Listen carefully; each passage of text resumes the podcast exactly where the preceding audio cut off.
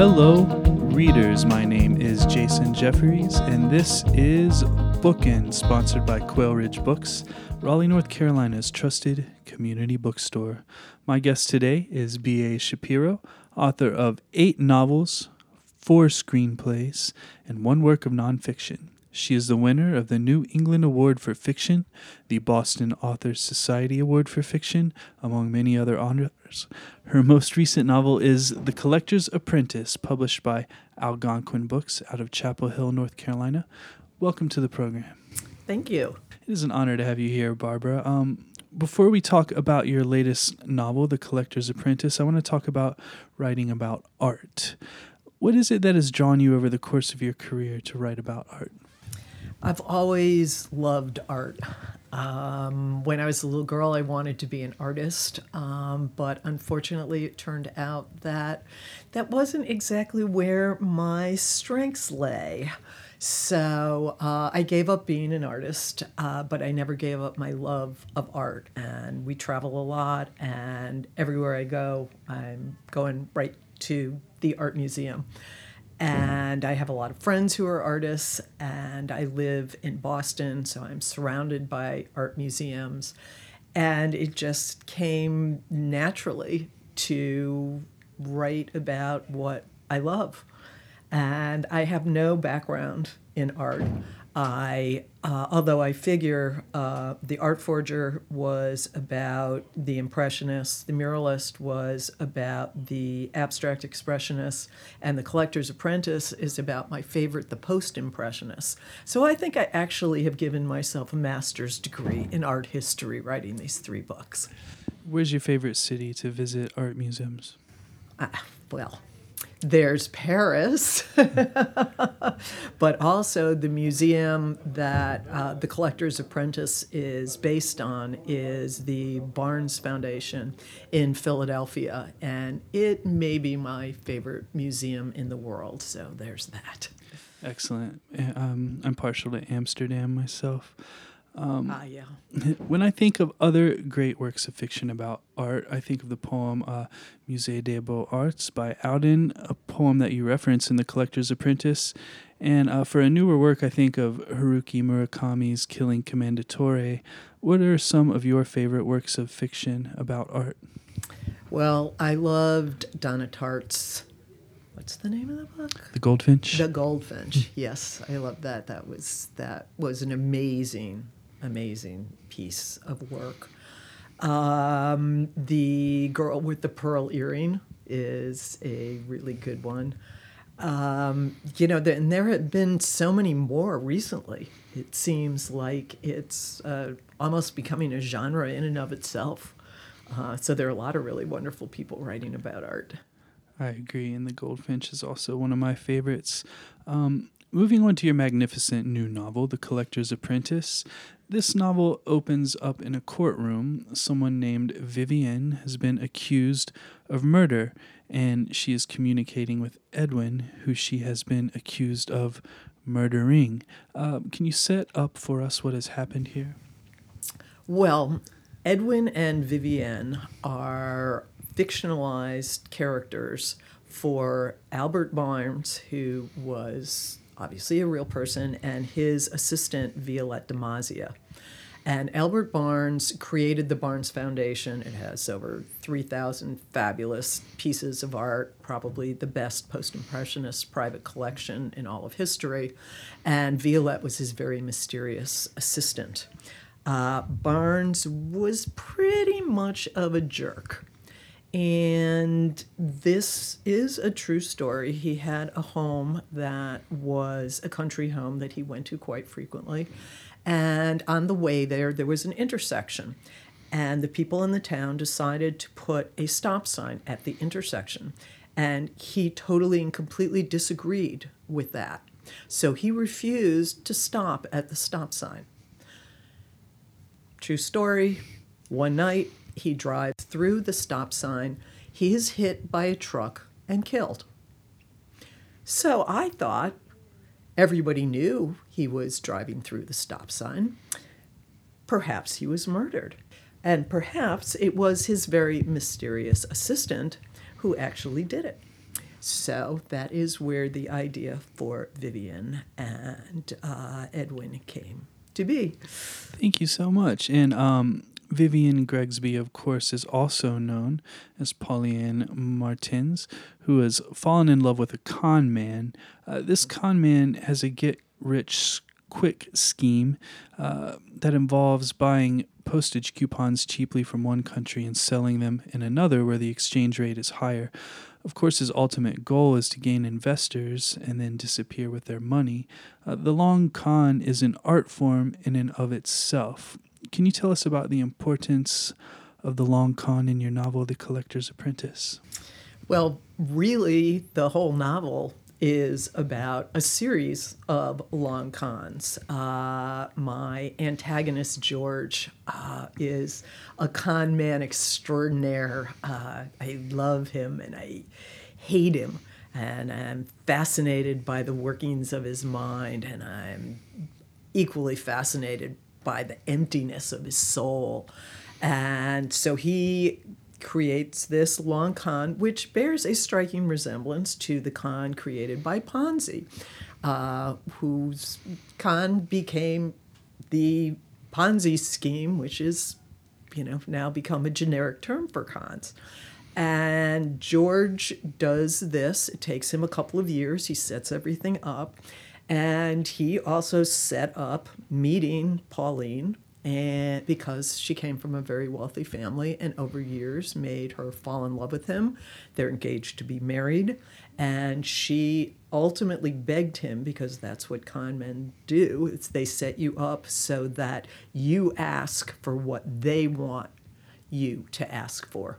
And she begs him to allow her and her family and all of her friends and all of her father's friends to invest in his scheme, which appears to be an above board business. And uh, so he takes all their money and he leaves her at the altar, broke. Uh, her parents think that she was a mastermind of all of this and she's kicked out. And at 19, she is alone and in Paris and has to make her way in the world. And what she wants more than anything else is to get revenge on George and she learns from him. And so he comes back and tries to con her, and then he she cons him back, and she cons a couple of other people along the way. And I had so much fun with this whole thing. It was just a hoot. Excellent. Thank you so much. You can tell that you were having fun when you're reading it. Um, we're going to pause for a moment for a word from our sponsors, and then I will be right back with B.A. Shapiro. The Bookin podcast is sponsored by Libro FM Audiobooks. Libro FM lets you purchase audiobooks directly from your favorite local bookstore, Quail Ridge Books. You can pick from more than 100,000 audiobooks, including New York Times bestsellers and recommendations from booksellers around the country. With Libro.fm, you'll get the same audiobooks at the same price as the largest audiobook company out there. You know the name but you'll be part of a much different story, one that supports community. Listeners of Bookin can get a three month audiobook membership for the price of one. Go to Libro FM, that's L I B R O dot FM, and enter Bookin, B O O K I N, in the promo code space. With each listen, take pride in knowing that you're supporting local bookstores. I am back with B.A. Shapiro, author of The Collector's Apprentice. Uh, Barbara, I want to talk about a passage on page 208 of your novel.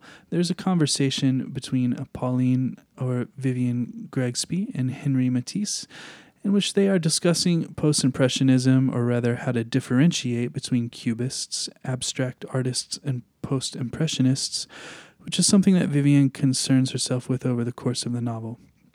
Henry, talking about Paul Cézanne, says Paul's concept that objects exist only in relation to one another sets him apart. I use this idea every day. If you surround the subject with white space, the subject disappears. That is why I use the same vase or fabric or piece of furniture in many works. The object is changed by what surrounds it. This is to me the central passage of the novel. Can you talk about this idea of objects existing only in relation to one another? It's a fascinating concept. And actually, the Boston Museum of Fine Arts had a show fairly recently, and it was a show of Matisse's work along with the objects that he used in many pieces. And I went there and I took my agent with me because she loves to go to art museums with me. And she was laughing hysterically as there was Matisse's chair. And I had seen the chair, and, and we're walking through. I said, Oh, I hope there's the chair. And there was the chair. And I almost like bowed down to the chair. Um, you know, it's, I actually am a sociologist uh, by training. I have a PhD in sociology because that's what all writers need PhD in sociology. but to me, that concept of an object disappearing when it, doesn't have anything around it is kind of like an individual without a society. And then when you put a piece in a context with other pieces and they start communicating, then you're creating a society. And you're also changing that piece the same way we are changed by the society that we live in or, or the year that we grow up in.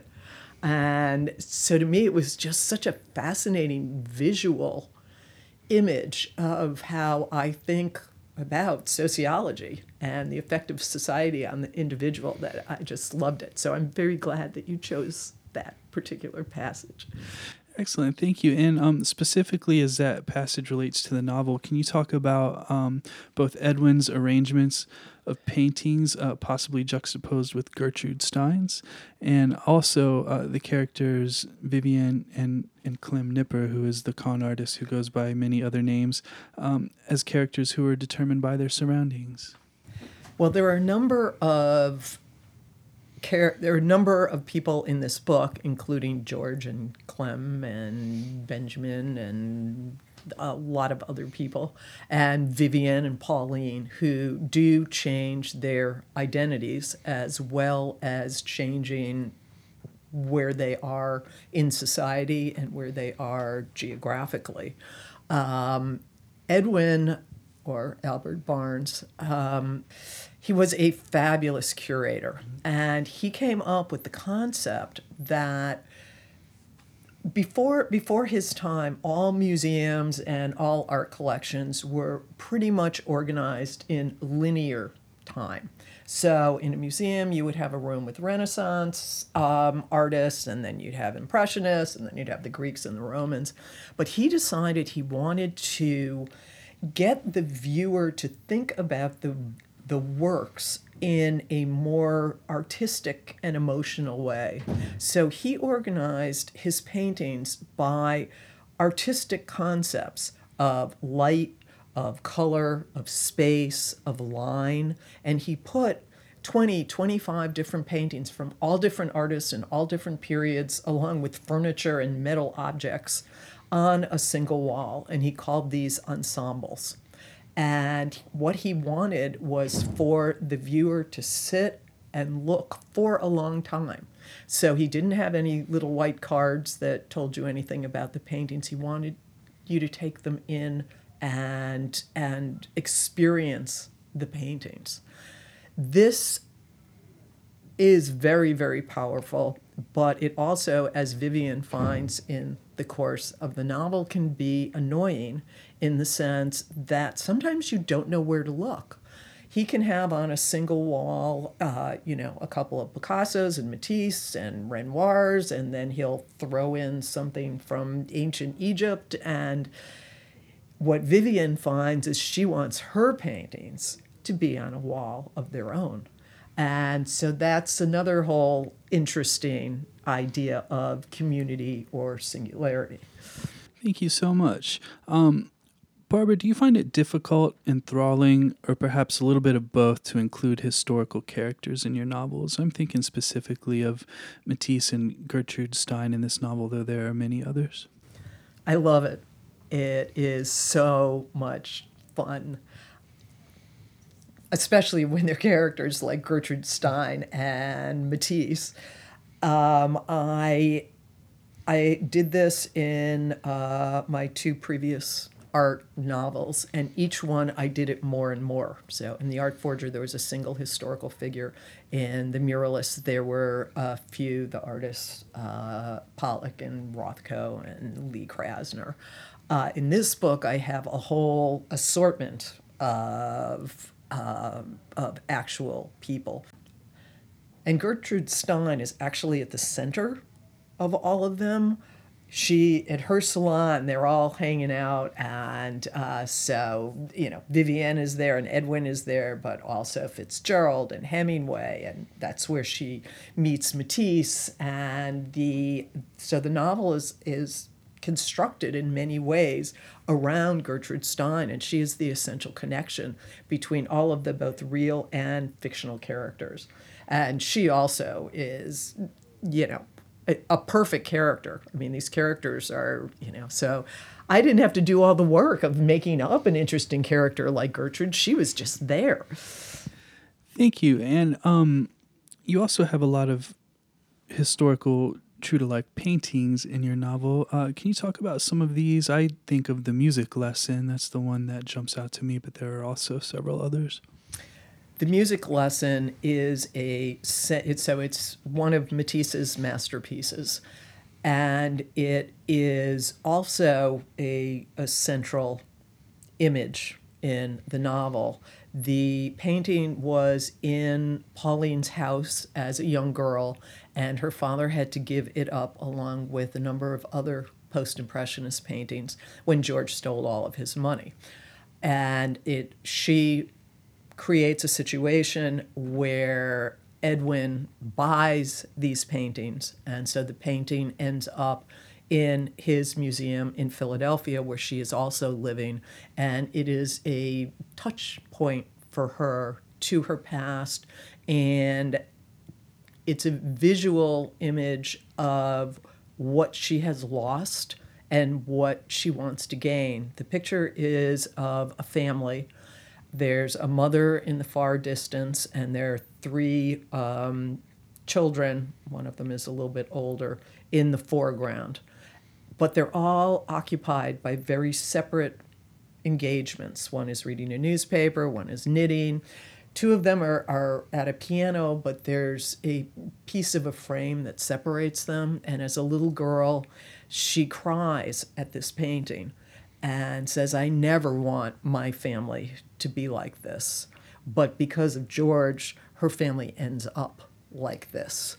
And so it reverberates back and forth, uh, which I really enjoyed. Another, Matisse is the main artist in the book. Another one of his paintings, The Joy of Life, is um, it's a very large painting. I think it might be like six feet across. And it is also one of his many masterpieces. And it is full of life and joy and happiness. And uh, this is another touch point for her to see what life can hold when her life is in trouble. And as a matter of fact, when she gets arrested, she walks past it and she says, I will be back. Thank you so much, Barbara. And finally, this may be a bit of a spoiler, though not too much of one, I hope. So, listeners, if you haven't read this book, please take a moment to pause this podcast right now. you are finding your phone or other streaming device and you are pressing pause right now. Good. Um, Barbara, the title of this book is The Collector's Apprentice, and I believe Pauline is the apprentice. Who is the collector? Well, she's actually a multiple apprentice. So on the surface, she is a an apprentice to Edwin, who is a collector. But she also is an apprentice to George, who ultimately becomes a collector and she uses her skills as an apprentice to both of these brilliant yet difficult and kind of horrible men to figure out her way through her life. And I didn't realize it when I was writing the book, but it actually is a coming of age story. And this is how she comes of age, understanding what makes these men work and learning to use it to her own advantage. Thank you so much. I have been speaking with B.A. Shapiro, author of The Collector's Apprentice, published by Algonquin Books out of Chapel Hill, North Carolina. Barbara, thank you for joining me. Thank you. It was my pleasure.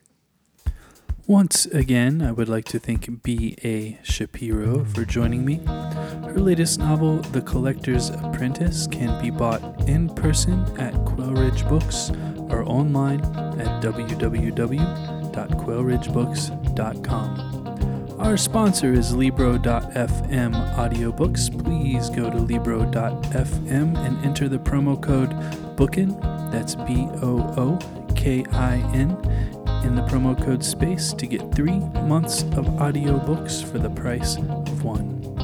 My name is Jason Jefferies, and this has been Bookin'.